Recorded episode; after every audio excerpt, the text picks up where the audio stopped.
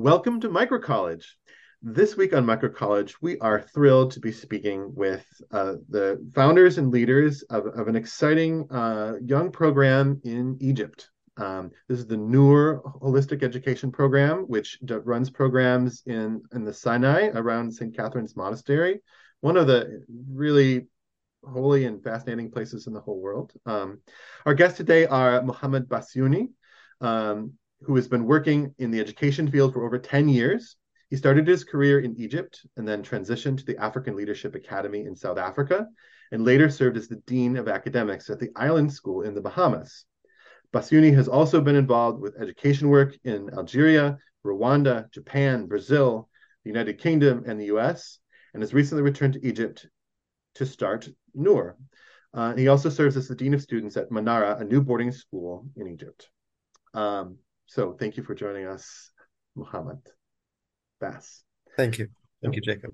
Our other guest today is is a person I'm really excited to be speaking with. Um, who uh, this is Ahmed Yehia, um, who has spent some time here in Viroqua, uh, has family who lives here in Wisconsin, um, and has spent some time at the Youth Initiative High School, where where uh, I was a student and also a teacher at the same time. And Ahmed graduated with a bachelor's uh, in, in, political science from the American University in Cairo. His travels post graduation introduced him to different worlds and opened his eyes to alternative ways of education. And I should mention, uh, Ahmed, in addition spending time here uh, at Waldorf High School in, in uh, Wisconsin, also spent some time at a Danish folk high school, which is another a thread that we've been following here on the on the podcast. Um, in engaging in the field of non-formal education, Ahmed has worn many hats: student, observer, facilitator, curriculum designer, which has given him a range of perspectives on how empowering and playful learning can be. This quest led him to the Meshka Martial Arts School in Egypt. He joined the three-year full-time program where he learned different traditional Chinese martial arts and medicine. A new connection was created instantly between martial arts and alternative education. Being a student in a traditional martial arts school has deepened his personal understanding of learning, specifically learning using the body. So thank you for joining us, Ahmed. Thank you, Jacob. I'm uh, happy to be here and excited to be with you and talk. yeah. So, um, folks who've, who've, listened to the podcast will know that we uh, we like to ground our conversations in in people's biographies. We heard a little bit about your biographies, but um, I'd like to ask each of you to think back to the period when you were 18 to 21 years old um, and think about the people that were in your life at that time the places you were the things that you were doing and and just could you share some reflections about what what was important to you during those periods during during that period of your life and and, and how that might shape uh, what you've gone on to do since then uh Bass, you want to start sure uh, well, first, just let me say thank you for for hosting us, and thank you for taking for taking time to to have a conversation. I was telling Ahmed, it's, it's always amazing to have conversations with with people who have a passion, regardless of where this passion is. Uh, so, thank you for making time for this. Um, I guess to to your question, when I between eighteen and twenty one, um, I was teaching. Funny enough, I was teaching when I was I was I started teaching earlier, so 18 definitely I was teaching, and I think that the two major things that were happening in my life between 18 and 21 were were teaching, well, obviously also studying, but aside from studying, it was teaching and and training. I'm a student of I'm a student of martial arts, um, so these two and and this was a, a really kind of trans- transitional period and a pivotal period in my life with martial arts. I transitioned from many forms from martial arts to, to the one that I'm currently doing, which is capoeira. Um, and so this was a really interesting, um, well, interesting is a bad word. So really, um, it, it changed a lot of me. It changed, it changed my, my view on martial arts in general and my approach to it and my relationship with it. Um, so that's, that's kind of from the physical piece and, and from the, from the practice piece in a, in, in a career of education, I was also I was teaching then. I was teaching by the by this time I was teaching for a long time uh, the GCSEs curriculum. Um, I was a private tutor, and then I transitioned to IB curriculum, uh, where I was teaching still physics and mathematics. Um, yeah, tutoring is how I started my my journey in this field. Mm-hmm. Cool. Yeah, I think something that stands out about about martial arts. Both of you mentioned, you know, martial arts in your in your biographies as being important. Like, is is the kind of the student teacher relationship there is is mm. heightened in a way versus some other forms of teaching perhaps Are there were there people like there were key like figures in, in your life as you as you kind of got into those into into martial arts and those those things that you were learning yeah um the the relationship with your teacher is extremely important uh, in martial arts and it plays a central role in your development and your in, in your understanding um, and it, it has a lot of uh, I think I, I think of martial arts you know when you were talking about my biography just now you you were mentioning some of the countries some of the countries of work in education that I've done there namely Brazil is purely on martial arts. I, I find martial arts uh, and I, am going to talk about capoeira to be more specific Ahmed can talk about more Chinese side of it uh, they have a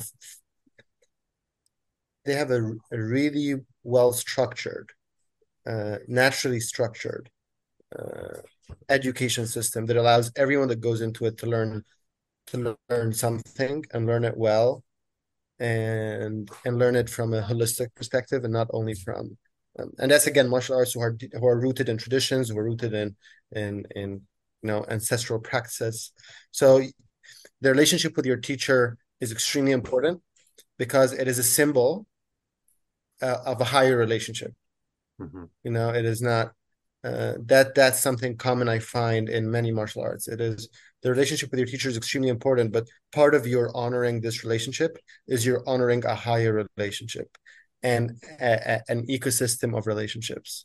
And also in the same in a negative sense, disrespecting this relationship says more than just disrespecting your teacher as a person. You there there is something here. So mm-hmm. um, so yeah, I don't know if yeah. this answers your question, but oh. yeah, I think we'll, we'll, we'll, clearly go back. We'll go into that a bit more. Um, important theme. Um, maybe Ahmed, what, before we get too far from this, you're talk about your your 18 to 21 year old period of life. What was what stands out from that period for you? Uh, well, Bas- Basio has opened a lot of uh, interesting thoughts and uh, provoking ideas. Um, but going back to 18 to 21 years old, um, I was uh, entering my, uh, I was in my first years of university, I guess, and um, unlike Basu, I hadn't started any career in education.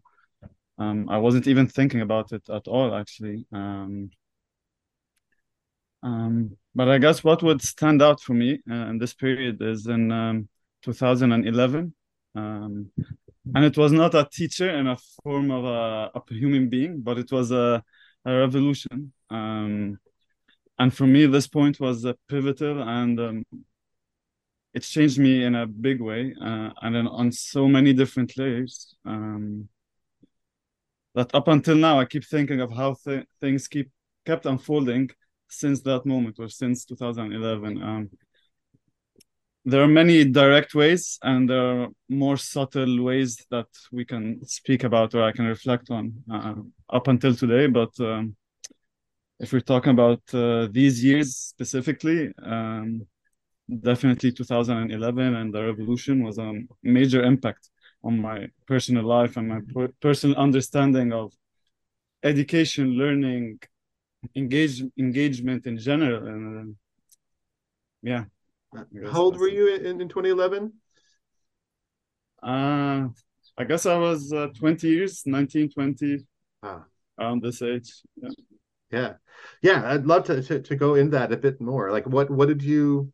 What were some of the lessons that you learned, or what was some of the, like, and also maybe like, could you share a, a key moment or, or or or or you know a particular like experience that that would encapsulate what that period, what that event meant for you? Oh, mm, yeah. It's uh, we don't speak a lot about uh, 2011 now, but uh, it um, there are so many levels and for me specifically personally it's it you know it's kind of a, a waking up call for me to uh, start have more intention in my life in general uh, generally speaking. Um, it made me go deeper, I guess, into what I am doing and what I want to do and what's my relationship with my country and my friends and what kind of engagement I do with them and um, it opened up a, a, whole new chapter for me. Um,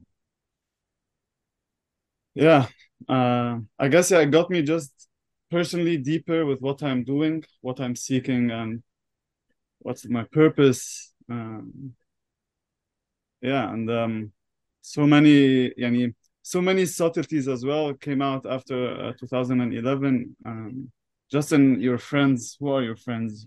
What do you speak about? Like, what do you read? Um, for instance, I, and honestly, I wasn't really into education or schooling or university or even reading before that, and something shifted afterwards. Um, and it, it's not like a, it's not something that I can explain it in one, two, three, but it's it was a process, I guess. It was a process, and and it unfolded many layers uh, within me, and I, am sure it's it's something that a lot of people share here. Um, mm-hmm. But yeah. yeah. my sense is that um, you know that that in the in the past you know two or three years you know all you know everyone in the world and and, and also the students that we have been working with here are are the people who came of age during the covid you know disruption of uh of the last few years and uh and i think you know the major historical events whatever they are revolutions pandemics um they're they're watershed events that cause people to re-examine their lives and uh if you're coming of age, if you are becoming an adult in that period, that's especially that that that's there's there's that those are like marked kind of periods of time. And so the conversations we've had mm-hmm. with with young people coming out of that, people who finished high school online or people who were whose whole lives were disrupted in some way during that period, um, were um, it's it's it's it's certainly a di- different quality to the conversations we've been having. I wonder if that's similar in some way, and in a different kind of diffuse way. yeah yeah.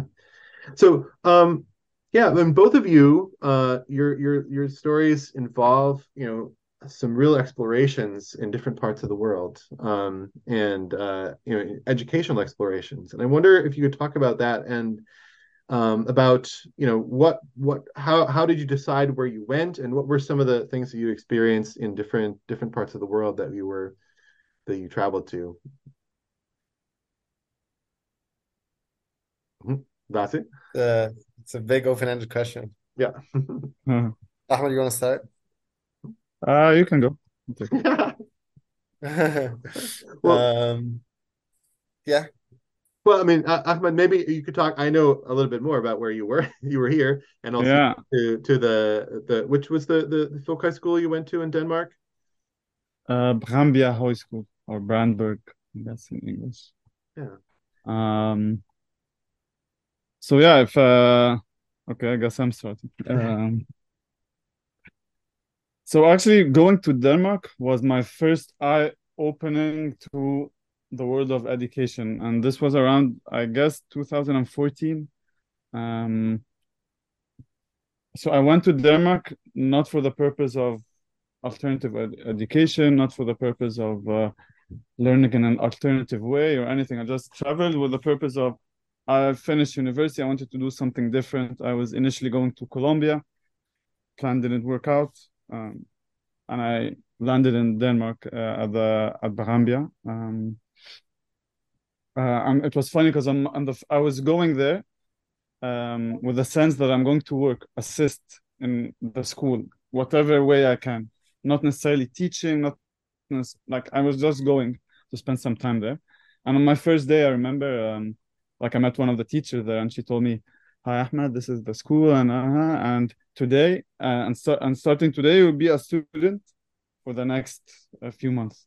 And I was, but it, it, it came to me as a sh- shock in the beginning, um, but just living there and uh, and, being with the students at the school uh, was again one of the most memorable and uh, and learning experiences that I've had. Like I start, I I had like very na- naive questions and like just like, ah, can we call this education or this learning?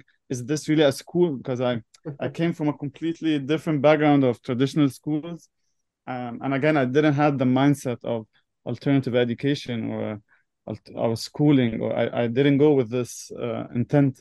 Um, so yeah, I, I guess if you're asking me what what specifically um, about Denmark, I I feel it's um, it was more about how we lived together, how students and teachers um, share the responsibility of the school, um, whether it's cleaning, whether it's cooking, the the kind of classes we took, the kind of discussions we had, um, just living in nature. We, the school was in the middle of the forest. Um, the nearest town was 20 minutes by bike.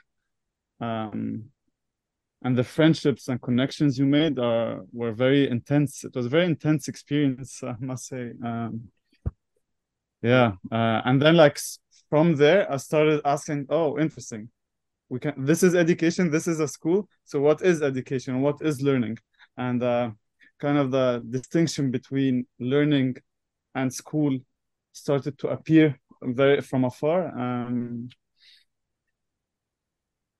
and yeah, and I was intrigued. I was very excited. Um, and going back to Egypt, I had this eye of what is education, and started engaging with um, civil society and NGOs uh, in the educational field. Um, alternatively, um, and from there, working a bit in Egypt. I then came to uh, Viroqua. Uh, this is when we first met, you and I. Um,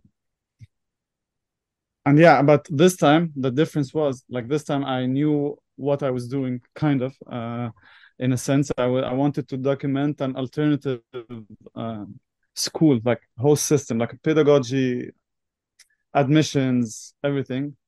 Um, and I was yani, very grateful coming to Youth Initiative and meeting you and meeting all other uh, teachers there. Uh, they were you were all very open and you made the experience much more smoother yani, um, by allowing to me to enter the classes, the meetings, faculty meetings, whether it's curriculum, whether it's finance.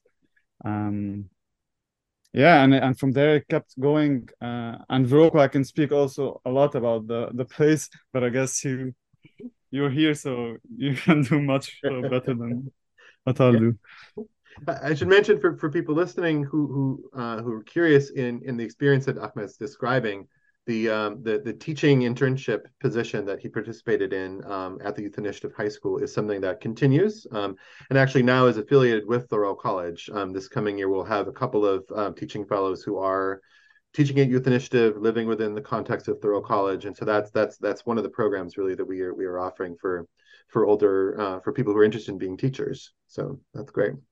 Um, Bate, so you you spent time at the Island School, um, was semester school in the Bahamas. Also, I know a little bit about it, um, and uh, another interesting, very distinctive place. And, and, well, yeah, I wonder, you know, were you what you may have took from that or and, and and other experiences you might have had you know coming out of you know teaching the GCSEs and uh, ib courses so it's like is there's something very you know preparing people for, for taking tests a very formal curriculum so these are different sorts of educational experiences correct and, and i think the transition was smoothened by ala so ala plays ala the african leadership academy in south africa it kind of plays this transitional role um, when I think of my you know career, um, I think of these two major steps: ALA, Island School. But there's a lot also that happened in between. But um, these two places, I I owe a lot to, in terms of my learning, my own education. Like Ahmed was was just saying, um, ALA has an inter- a really interesting model uh, try. So ALA is a two-year program as opposed to the Island School. Island School is a semester program. ALA is a two-year program. It takes exceptional students from around the continent, uh, the African continent, and um, they kind of they go through two parallel programs. One that is the GCSEs, um, and another home homegrown curriculum.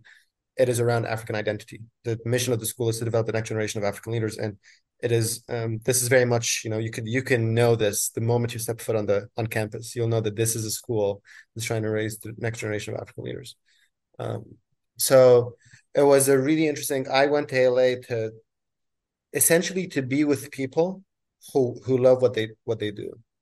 Mhm. This is really why I went to ALA. Um, I was trying to find this in Egypt, and although you can find here people here and there uh, who can, you know, who are really passionate about education, but they're not in one space. And for my own development, I needed this. I was not red, yet ready to start something or to do something, and it's highly uninformed, uninformed, and um, so I think going to ALA is just you know more than the students. Students, of course, were amazing, but the, the faculty and, and the team behind it were all so very passionate about it.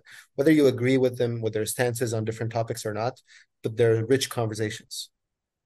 Uh, and this is something that I found at ALA um, is very unique to ALA. I think the the the the, the team is a really strong, passionate team, uh, very well informed, very learned people.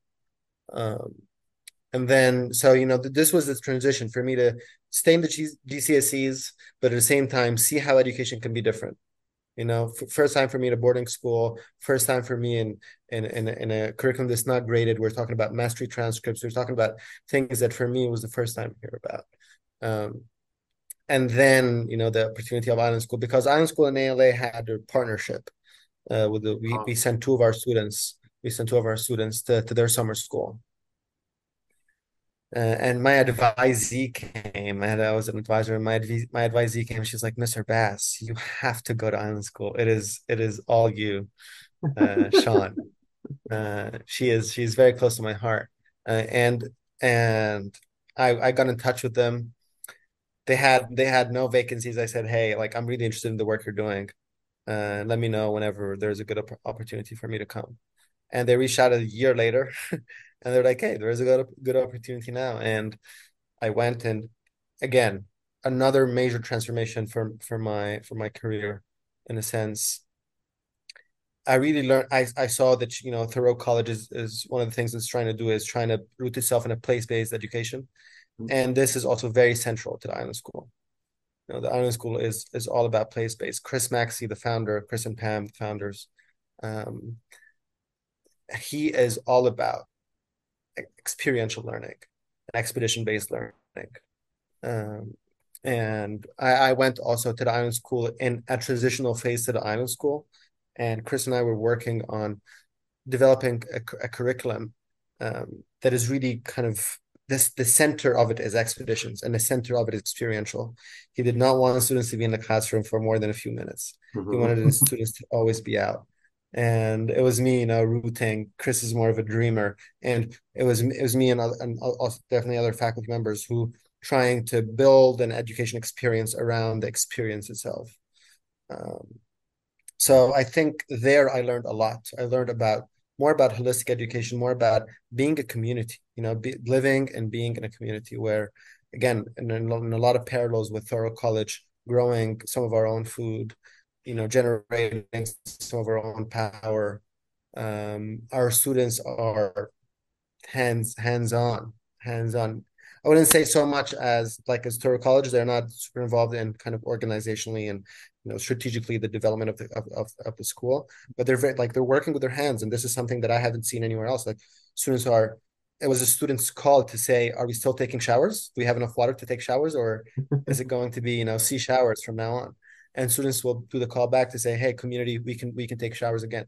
So to give students this power and and to make them that involved in the community and uh, was something for me that is is is, is awesome, you know, because like Ahmed, I I I never thought of this as education, you know, uh, coming from a more class based education by class I mean classroom based education. Mhm. Uh, it was this this you know the definition of education that we we kind of grow up with.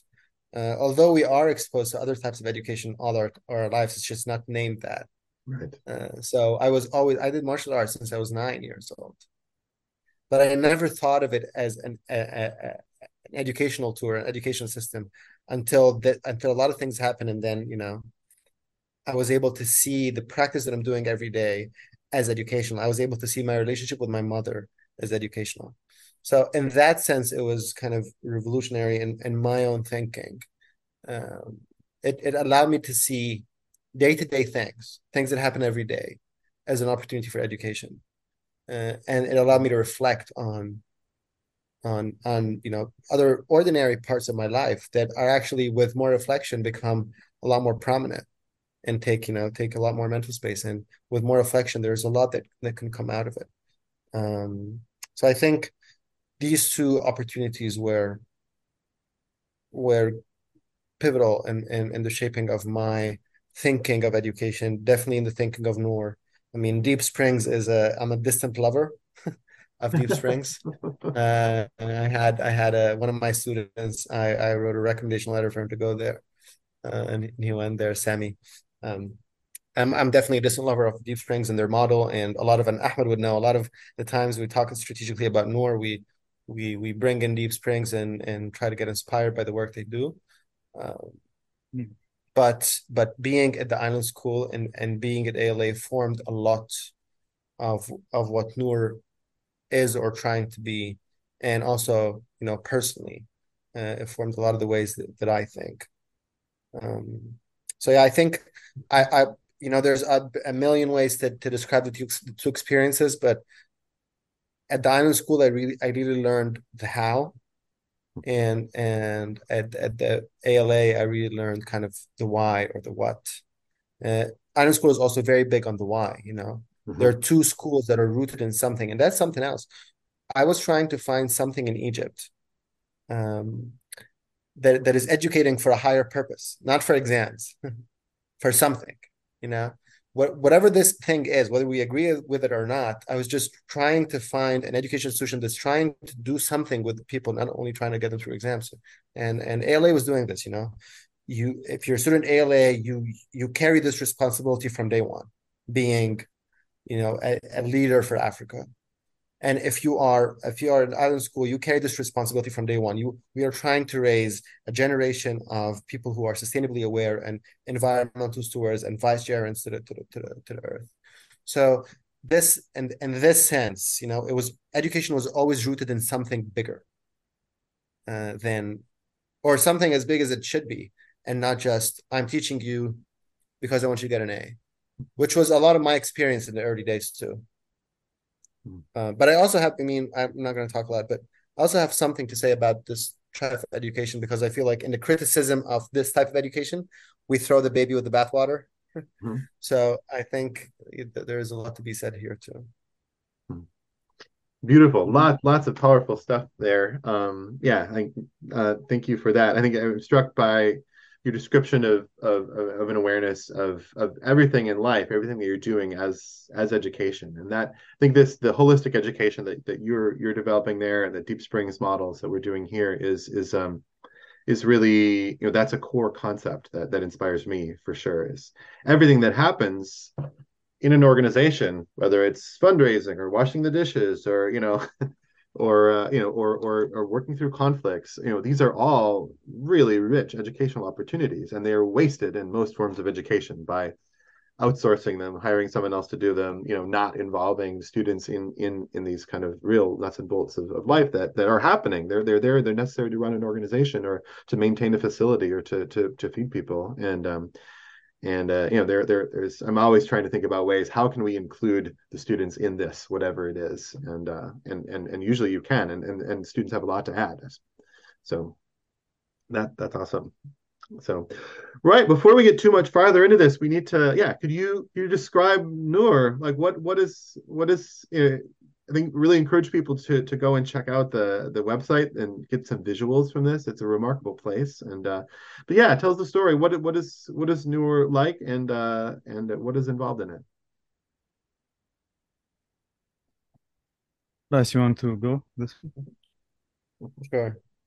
Um, so Nour is um, we are um, it's always very hard to, to describe Nour. So Nour, I think, is it's a place that's trying to revive an approach to holistic education, essentially. Um, we are we are based in Santa Catherine, although we don't have a space, a Nour space there yet. But this is our classroom, Santa Catherine, the mountains of Santa Catherine. We call it our sacred classroom because it is really a sacred classroom. It, it has been historically historically sacred for for many years, and um, and it is our place that we kind of we, run our programs in. And we are trying to revive a holistic education.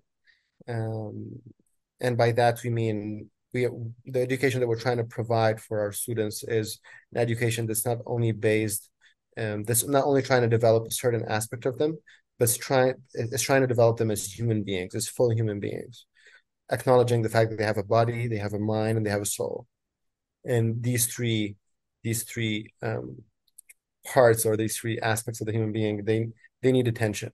They need different attention. Um, we don't claim to give spiritual education, uh, but we uh, but we hope we hope that through the education of the body that we give and through the education of the mind that we give that they can work that we leave space and we create an environment where they can grow grow spiritually this is something that we hope for and, and we design for we don't necessarily teach or or or preach spiritual education we're not prepared for it and we're not we're definitely not um, the people to do it um, i think the you know as I was, I was just talking about my experience at island school and and and ALA and they've been in a lot of ways forming um, forming a lot of Nour. But I think specific things that are not in these institutions or specific things that are, that are unique to Nour is a relationship not only to the land and place, but to the people there. Mm-hmm. Our our faculty are Bedouin. All all Nour faculty are Bedouin people. Uh, we we take our students. We we just we create we create the experience. We facilitate the experience. But the people we take our students to, to talk with, to learn from, are the Bedouin people. And and the idea of tradition is central to our approach. Can you hear me well? Yep. Uh, the idea of tradition is, is central to our approach. So um, one of one of my teachers say there's a difference between well he, he quotes another person saying there's a difference between tradition and traditionalism tradition is the living faith of the dead. Traditionalism is the dead faith of the living. Know, and that's that's a famous quotation, and I, I just don't know. I can't remember who said it, but this is really what we, this is really what Nour is about. We are trying, in our best, to revive not a tradition, but the idea of traditional learning. You know, and that's why, and Ahmed can talk a lot more about qigong and everything that we're trying to do here is we are trying to raise generation. This is in Egypt. We're trying that our programs are run both in Arabic and in English we have students from all over the Arab world, um, and we are trying to raise a generation that is rooted in its tradition. You know, we don't want a generation that is not rooted. So we, we're trying to raise a, a generation that is rooted in tradition and its own traditions, but at the same time conversant with you know contemporary cultures and contemporary problems. We are we have learned a lot from the West. We have learned a lot from the West, and we keep learning a lot from the West but there's certain things that we cannot take from the West. Uh, we have to stay true to our identity um, and to our to our reasoning and to our to our thinking. And this is something we try to shed light on and more. You know, the readings that we bring, we try to read for people who are who are lost in translation, and to read for people who have um, just not the marketing for them has not been done well. And we try to revive. We have we have great thinkers, um, and the, you know part of the program. And I'd love to if you can come down one time and we, you can see our program and at least we can give you a booklet the readings that we do bring from bring from different traditions. Again we're not we're not focused on one tradition right? We we teach students readings or we we provide readings from the islamic tradition from the jewish tradition from the from the christian tradition from the buddhist tradition and also from the bedouin tradition and from the from other you know south, south um, uh, east, eastern traditions and western traditions.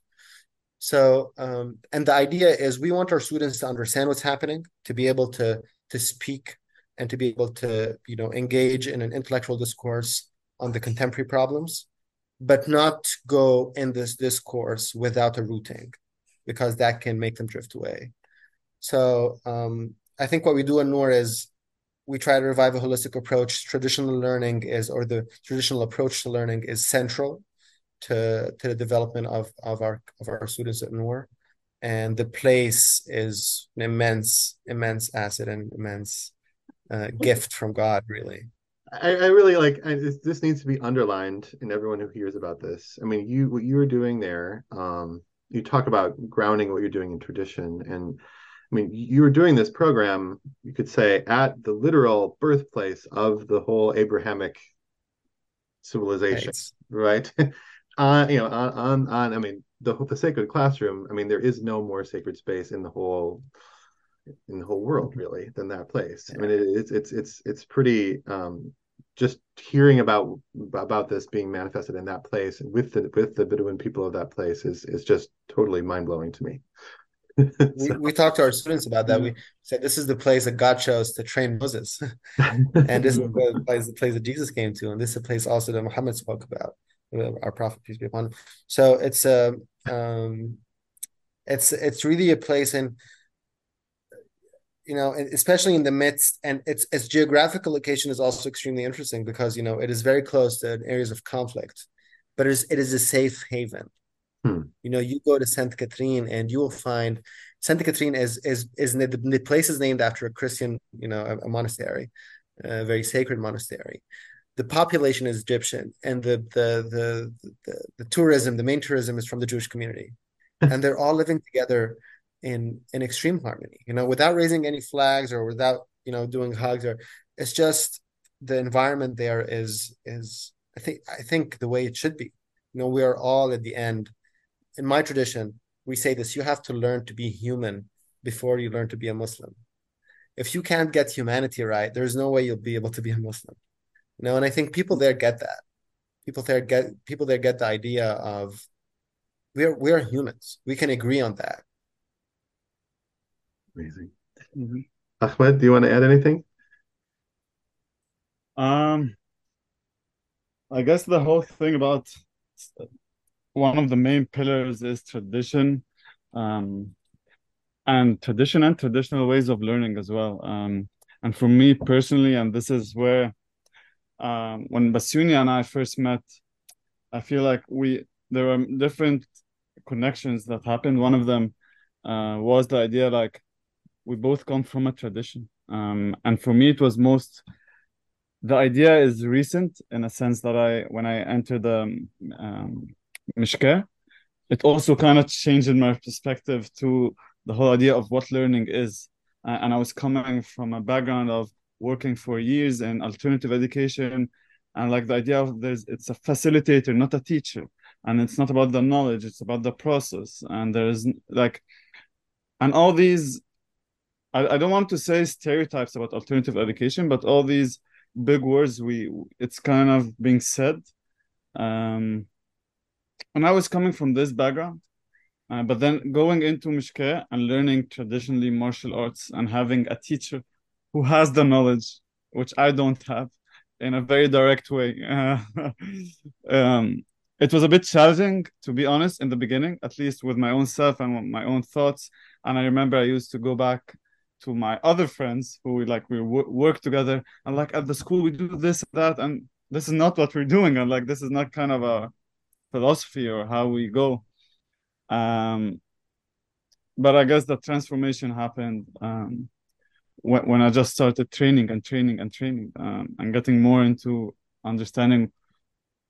I, I'm I'm not saying that I understand what is tradition or traditional way of learning, but it's I'm, I'm getting a, a, at least a bit closer to how traditions and traditional way of learning and the relationship that Bas you spoke about with a teacher and with a li- lineage. It's not just about the person, right? It's um, the teacher, the, the person is just a is he's transmitting knowledge, knowledge that sometimes it's not even written in books. It's not you cannot Google it, you cannot scientifically prove it.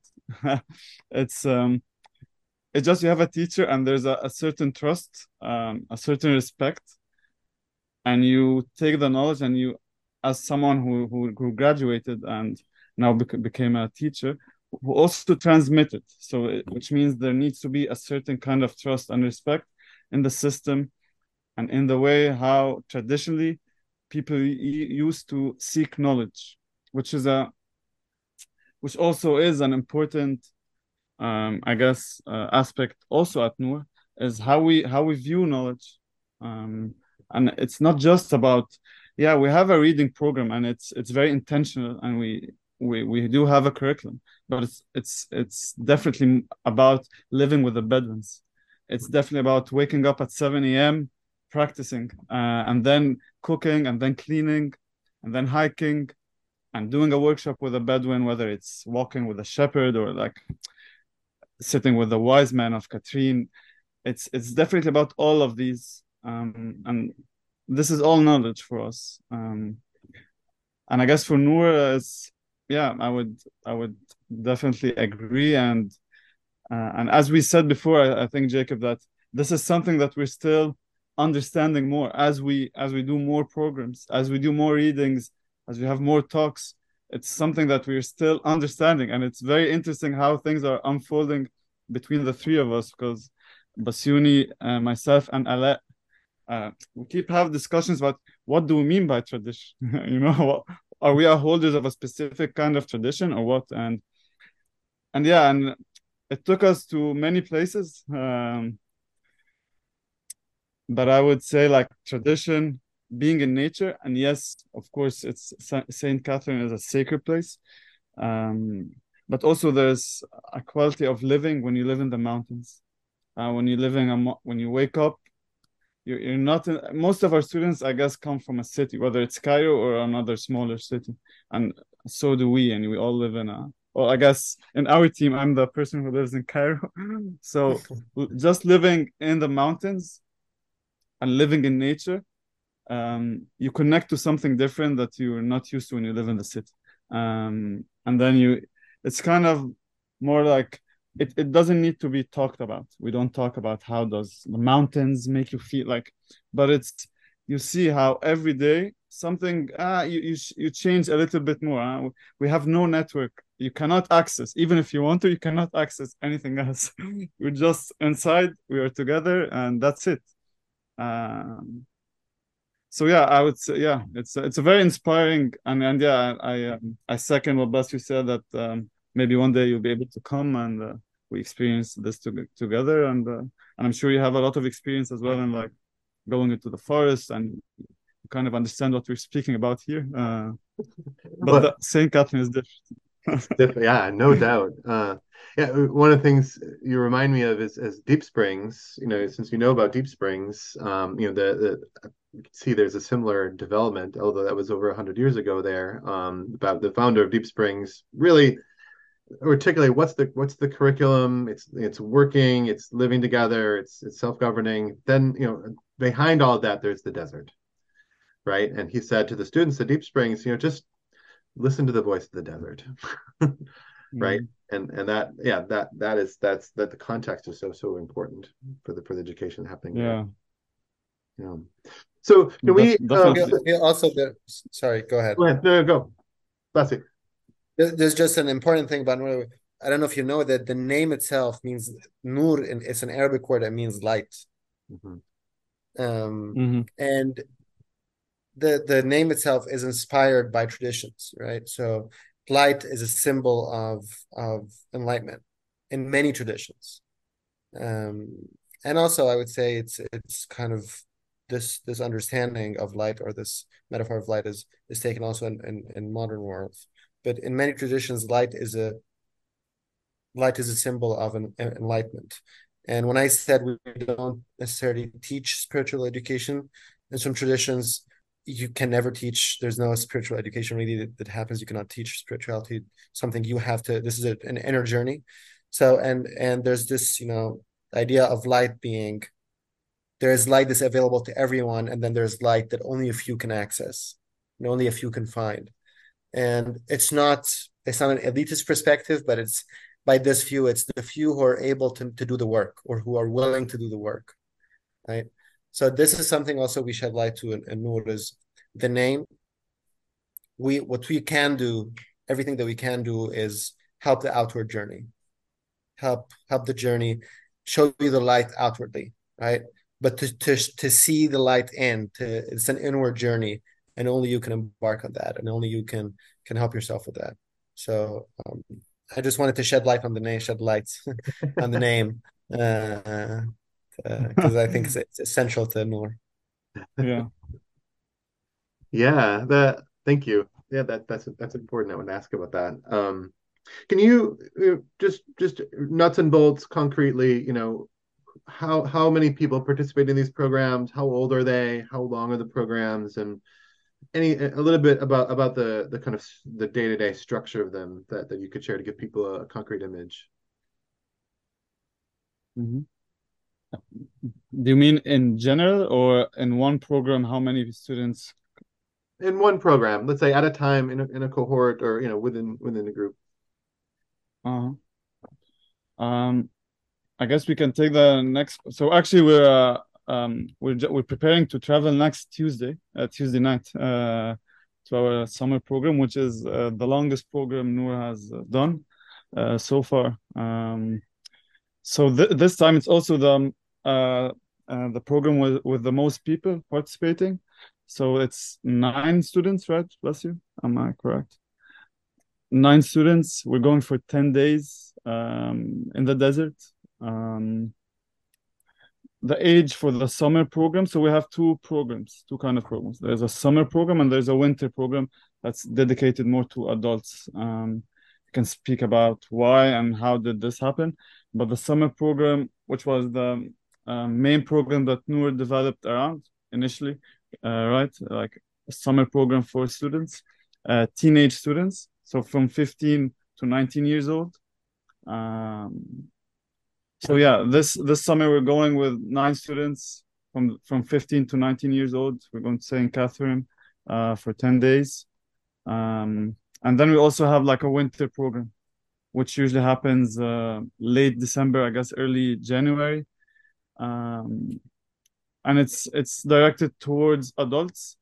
Uh, and it, and each year depends on the theme. There's a different theme, and accordingly we have people who are interested in the theme. For example, last last winter it was about uh, on learning and education, and we had a group of teachers and people working in education in general. Mm-hmm. Um, winter programs are usually um, shorter in period, uh, at least for now, um, just for the sake of logistics and people working and stuff. Um, yeah, did I forget anything, Basi? No we we haven't talked, Jacob. We, we I know you're also you know the idea of micro colleges, so I don't know what's the definition of micro, but we're definitely small, and we want to be small. Hmm. Yeah, so I think there there are things about a desert environment. I mean, this is part of the Deep Spring story as well. There there the, the number of students, the size of that community is specific to that environment, right? You you really shouldn't have more than, you know, the, the number of people they have there in the valley, which is you know about 25 students and you know about 40 or so people total. Um, and i imagine that's true there as well. Um, I, I, so you, you described the, the the bedouin you know as the faculty right? Can you talk about that collaboration and and, and how how are these programs designed and and and, and what is the what is what's it like to work together with, with people from you know who are who are living in the desert and have that kind of context? Yeah. Um so first of all, this started as a personal relationship, right? So I was, I, I was, I went to Santa Catherine since I don't know more than ten years. In a lot of ways, the founder of Nour, um, he he helped put a lot of things in Nour together. So I always also talk about this. Is Nour was not only founded by you know people outside of the mountains. It was it was very much also founded by people from the mountains, hmm. uh, from the Bedouin community, and he introduced me to different people because there's this, and he always says this says this. Uh, there's a certain type of tourism that that the mountain attracts. You know, um, the, the beach has its its magic, uh, but for you to go to the mountain, you're not really going for like there's you're going to work even if you want to hike you're going to work so there's just th- this brings certain type of even the tourism you know the the, the the the types of tourists that go there. So i was going there and i was very curious just about the culture there and um and how how are they living and all this. And it was a very it was a relationship that started you know small and it developed slowly slowly over time. And then we got introduced to ahmed was just talking about hakim katrin the the wise man of the mountains or the the wise man of katrin people there call him the wise man or doctor. He's a doctor by Hakim is an is an interesting Arabic word. It mm-hmm. doesn't really have an accurate translation in English, but it's it's a it's a it means doctor. It can one one sense of it means doctor, and one sense of it means wise man. Um, medicine. So this is a person who our students go to. Sorry. Well, there's a there's a there's a concept, uh, uh, you know, a phrase that's associated with Native American uh, cultures of of the medicine man, right? Which is medicine, doctor, medicine, not only in a physical, biological sense, but also in a in a spiritual Mhm. sense, and uh, yeah, and and an elder, Yeah. wise man, wise woman. Mhm. Yeah. Correct. Yeah. So, so talking about men and women. So we, you know, we go to Dr. Ahmed and and uh, our students just talk with him, and it's really hard to guide the conversation beforehand or to kind of preface the conversation with Dr. Ahmed because he has a lot in him, and you just can't limit that or you can't direct that. You want you want students to direct this conversation, and we some of the things we keep refining is how can we help our students learn in this way, right? To a lady, Umm Sa'ad, which is again a, a mountain lady, a wise mountain lady, who's just left left the city of Santa Catherine, which is nothing like the city you'd imagine. It's very, you know, it's, it's literally surrounded by mountains.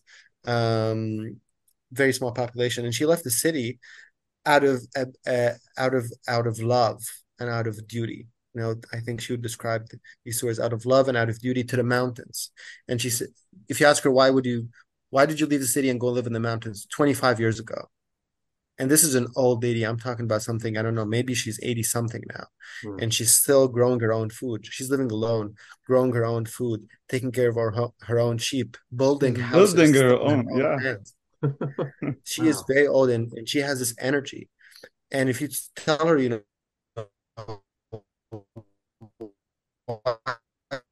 the mountains and say, you know, the mount, I can't leave the mountains to sleep alone.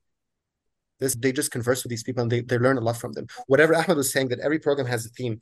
Whatever the theme is, you know, we tr- this these talks you can get out of it in whatever lens you're putting on. This is how this is how I think of the theme. We can put the sustainability lens and do the same exact thing, and then you can put you know the beauty lens. We had a program on the idea of beauty, and you you you say the same exact thing, but then you just look at it from a different angle. Teaching a learning lens.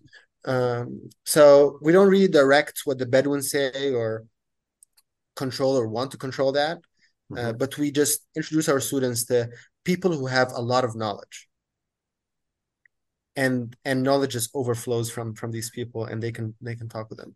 Harbeya, you know the shepherd that Ahmed was talking about just walking with Harbeya seeing how she treats the animals. She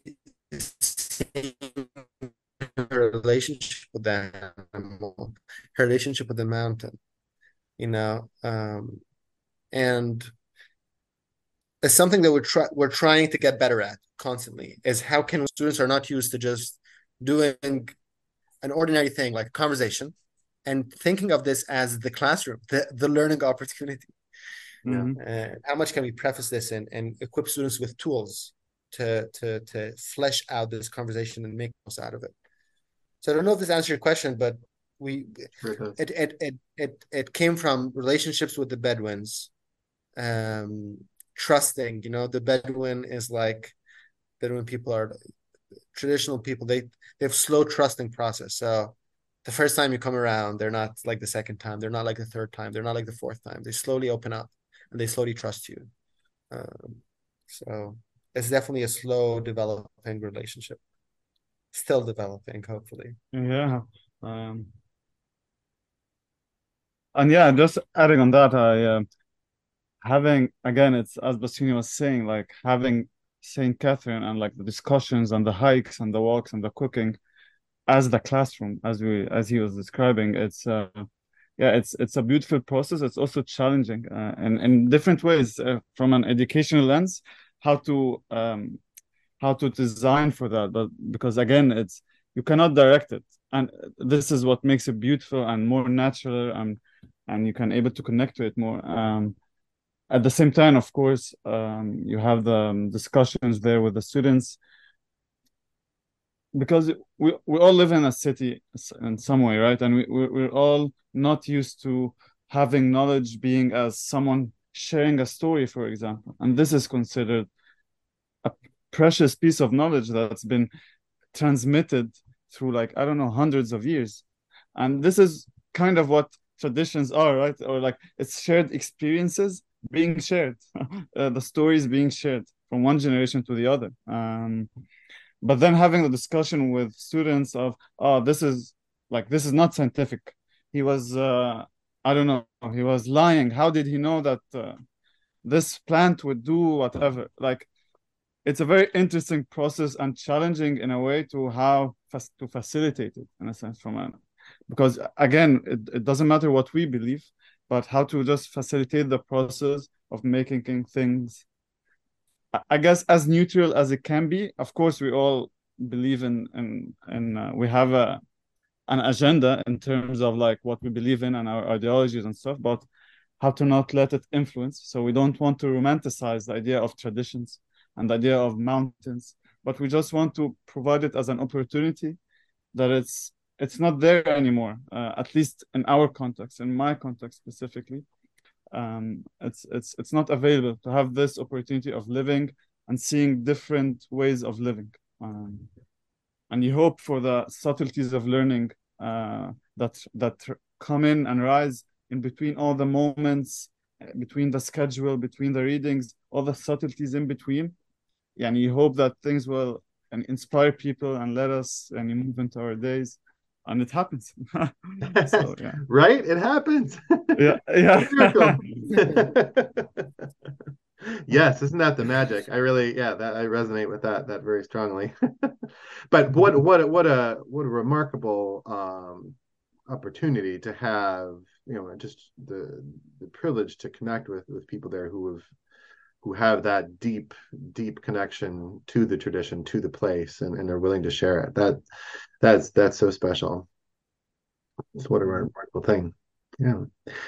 So one of the, one of the sorry to add one thing super quick is one of the things that uh, the hakim the shares always and i find this super interesting is he says i've I, I'm there, I'm in the mountains, and I, I have tried to teach students, and I'm looking for students, but I can't find any you know, and this this is a really is a really different approach, and you will find this also in martial arts. Mm-hmm. We are talking about martial arts. Yeah. The idea of studentship, the idea of being a student. It is not easy to be a student, you know. And we talk with we talk about this also with our students. Is a student is not something that you. It's not a label that you get. It's a label that you have to work for. Traditionally, oh, it's, mm. it's a label that you have to work for. You know, even in martial arts, everyone can come. Everyone can come and do a class or you know can come and, and do something like Ahmed teaches Qigong. Everyone I can join a Qigong class, but that doesn't mean I'm a Qigong student. That is a that is a category that I have to work for and I have to show seriousness and I have to show yeah I have to show commitment and so you know this always uh, fascinates me about how many students how many people would love to to to, to be with Dr. Ahmed in the mountains millions but how many people can do the work you know and this comes to the inner journey that i was talking about is and Eva Brand, she's a she's she's a, Eva Brand is, is, is an excellent Catholic um, um, writer. Um, I say Catholic because she she belongs from this tradition, and she says everyone wants to change the world, but no one wants to do the work. and I find this true in in in in many many things. Hmm. Uh, so yeah, I just wanted to shed light on this. Is, is again something that we talk with, the, with our students about is that the idea of being students, you know, and because he in these days everyone is called student. You know, you go to school, you're a student automatically. But this, mm-hmm. where's the work that you've done to earn this? Yes, beautiful. Yeah, that's a great question. Um, yeah, so into this, you know, the the one of the fascinating things about what you are are developing there and, and, and modeling is you know this i mean you can't imagine a deeper traditional setting than the one that you're, you're introducing people into. But you're also bringing these the martial arts traditions. You're bringing in in this this these things from from from world culture in various ways. And um, can you talk about that? And what what is you know how does that kind of um, meld with with the the rhythms of the day and of the program, but also with this idea of tradition. Mm-hmm. Uh, well, I guess at the end of the day, it really goes back to why are we doing what we're doing, right?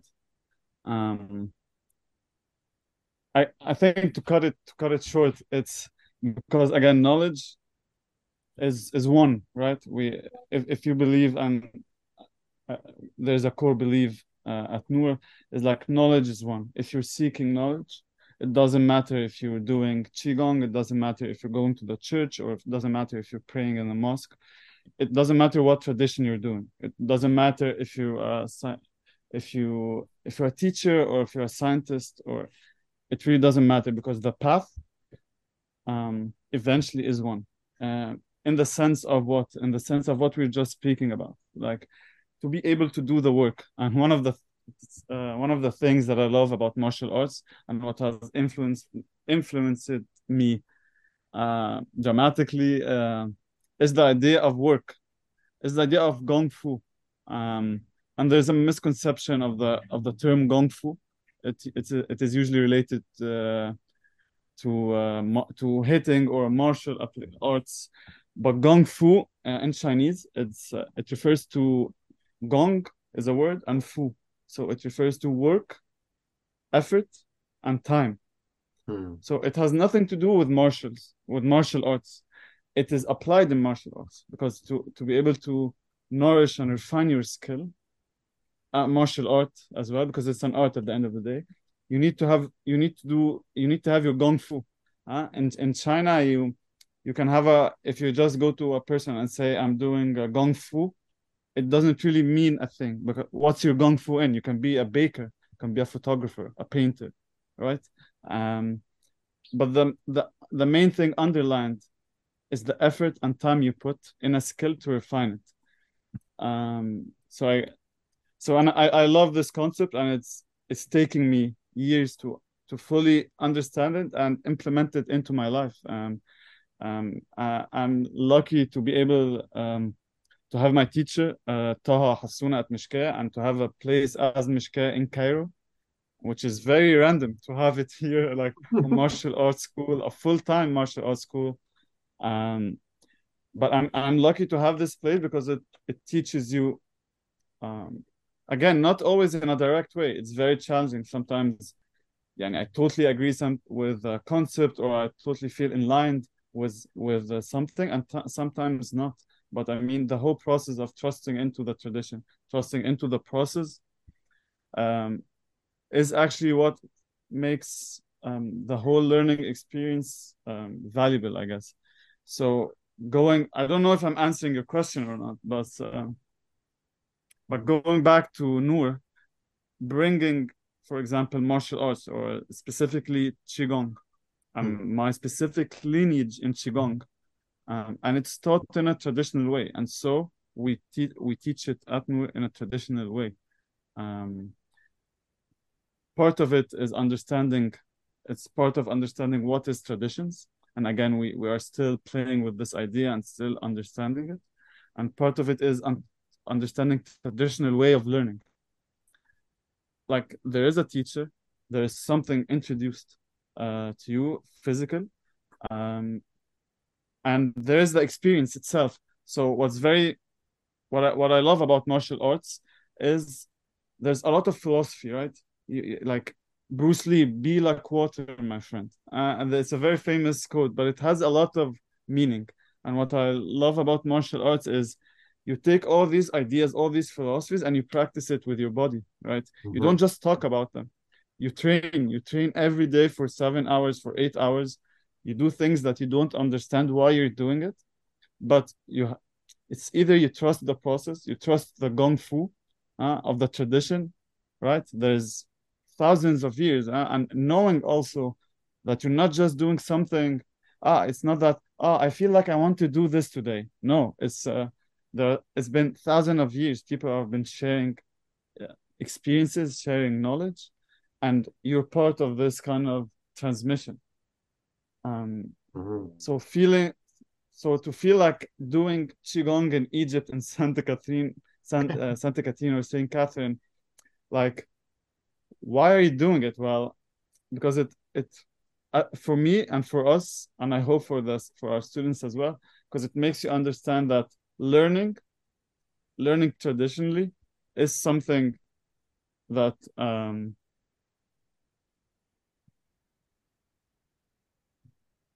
it takes you um, it takes you yani, it takes you above the content if if that if this makes sense it takes you it's it's not yes of course we learn something content but it's about the process it's about Mhm. how we do it um Journey. Yeah.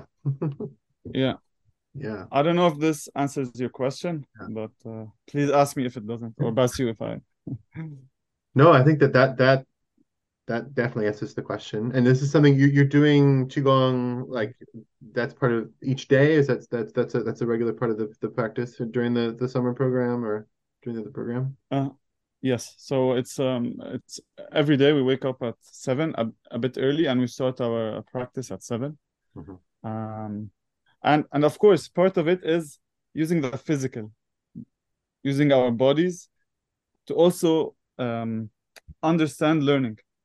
Um, we usually, or at least society now, or this age, we we are more into knowledge as in terms of books and readings. And but really if if if you if you don't know how our body functions if you don't know why why I why is it that my shoulders are stressed all the time? Uh, why is it that my neck is hurting? Even though I haven't been doing sports right? Um so there are very interesting questions that will make you reflect um about your whole being. Again right it's a holistic approach. Um um Yeah. It, what is it about the physical that makes you um like how can we learn from the physical as well and understand that it is one? It's there there is no con uh, I mean it's not mind and body as if like there are two separate entities. Um and martial arts and qigong you learn that well if you go more deeper into theory and Chinese medicine you understand that you cannot divide you cannot divide them they are the same so by bringing this tradition, by bringing this physical practice, uh, we hope to bring it uh, and to connect to this physical and body and, and nature as well. Like practicing in Saint Catherine in, in Saint Catherine is is very different than practicing in the city, right? So yeah. yeah, Yeah, I think one of the things that, that that's striking in listening to both of you speak and, and reading your, your website is that, you know, a, a critique of contemporary education is that it really doesn't have a theory of the human being. It doesn't have an anthropology, right? What is what is a what is a human being? And and you can't really or it doesn't have an explicit one, right? You can't really have an education without without some theory of a human being. And so to talk about the relationship between the mind and the body, between the body, soul, and spirit, between the sort of the, the things that you're working with is um, it's it's really you know you're strikingly foregrounding that in in in everything that you're choosing to do with the students, which is is really is powerful. Um, yeah, so we're we're kind of coming up on time here, and I don't you know usually do this, but I think I imagine that people listening to this are going to be really um, inspired and excited about what you're doing, and I'm wondering what um, what kind of uh, you know how people could be involved or could support what you're doing if there's any way that people could do that.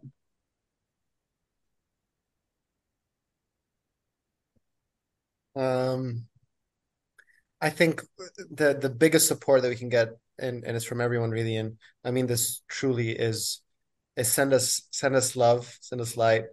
If you're if you're in a tradition or whatever you you kind of believe in in, in, in the world, send us through this belief, either prayer or or or love and support, or think of us good thoughts. I think we strongly believe in this. We strongly believe that you know praying for us or or or thinking of us in, in, in positive regard is is the biggest support we can get. Um, and and there are, I think, before anything, we'd ask you to come down and touch the journey. Mhm. Touch this journey. See, you're always invited. Everyone around the world is always invited. Our our our student program is is run in Arabic and English. Our um, our adults program is run more in English because it invites you know practitioners from all over the world. So we've had we've had people come from from the states. We've had people come from the UK. We've had people come from other parts of the world. Um, and and we invite really people, especially to the, to the adults program, to come from all over. And we are working also on a students program that is more international. That Mhm. can that can work with you know students from non-Arabic backgrounds.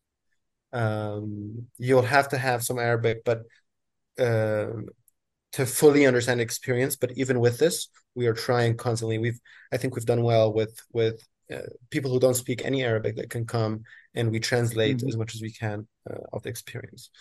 Um, but yeah, I think supporting. I think before we ask of anything, send us love, send us prayers, send us uh, send us your good thoughts, and and also come down and touch the journey. And you know, you you have been a great support. You know, to open up uh, to open up a chance for us, even if even if no one sees this uh, or or hears this, just for the three of us to talk about this, I think the offsprings of these conversations is is of immense immense use to us at Nour and you know to someone like you to have the generosity and the kindness to use you know an hour and a half of their time to speak about someone else's passion. So this is uh this is this is this is really you know ch- shows a lot of character good character. And this is a great support. You know we every time we don't have it we don't have enough time to talk about Nour with each other. So Yeah, it's always true. good good for us to to to speak about Nour to hear to hear each other talking about Nour and to form this understanding as we go. Yeah. Well, it is certainly my pleasure. It is it's one of my favorite things to do is to have these conversations and just to become aware of this.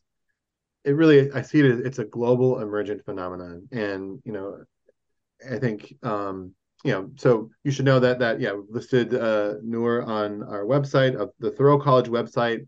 There's a tab for the micro college movement, and and you know, I haven't mentioned this in a few episodes, so people should, if you're interested in this, all the all the programs that that that I've found out about, and many people that have been interviewed are listed there. Um, everything from from Deep Springs to Schumacher College to Danish Folk High Schools to uh, the the Kotowari program in in Japan, um, which which I don't know if you've listened Yeah. to that episode, you should really listen to that, and their Yeah. their experience. Yeah, I, I read about it. Um, anyway, it's it's a it's a it's a I feel like I've got a you know become aware of something happening in the world, which is very exciting. And I would say you know Nour and what you're doing there, um, uh, and, and the place that you're doing it is one of the most exciting things I've heard about. So thank you also for taking your time to to share with it, and and thank you for your work, both of you. So Wow. Oh, Thank thank you, you, Jacob. Jacob. Really, and thank you for your work, really, and I mean it. Like, I'm not sure if I said it enough, but thank you for the work you do and for the opportunity for creating this space for us to talk and share and and yeah, and I was as I was hearing Bassyouny, he's true, he's right in that sense. Like, we don't get a lot of time to speak about Nour in this sense, and I feel like every time we have a discussion about Nour, there's something new that that um, that I learn about Nour or about Basio or sometimes about his own personal story or, or about my like it's very interesting how these discussions create something uh, new. Yes.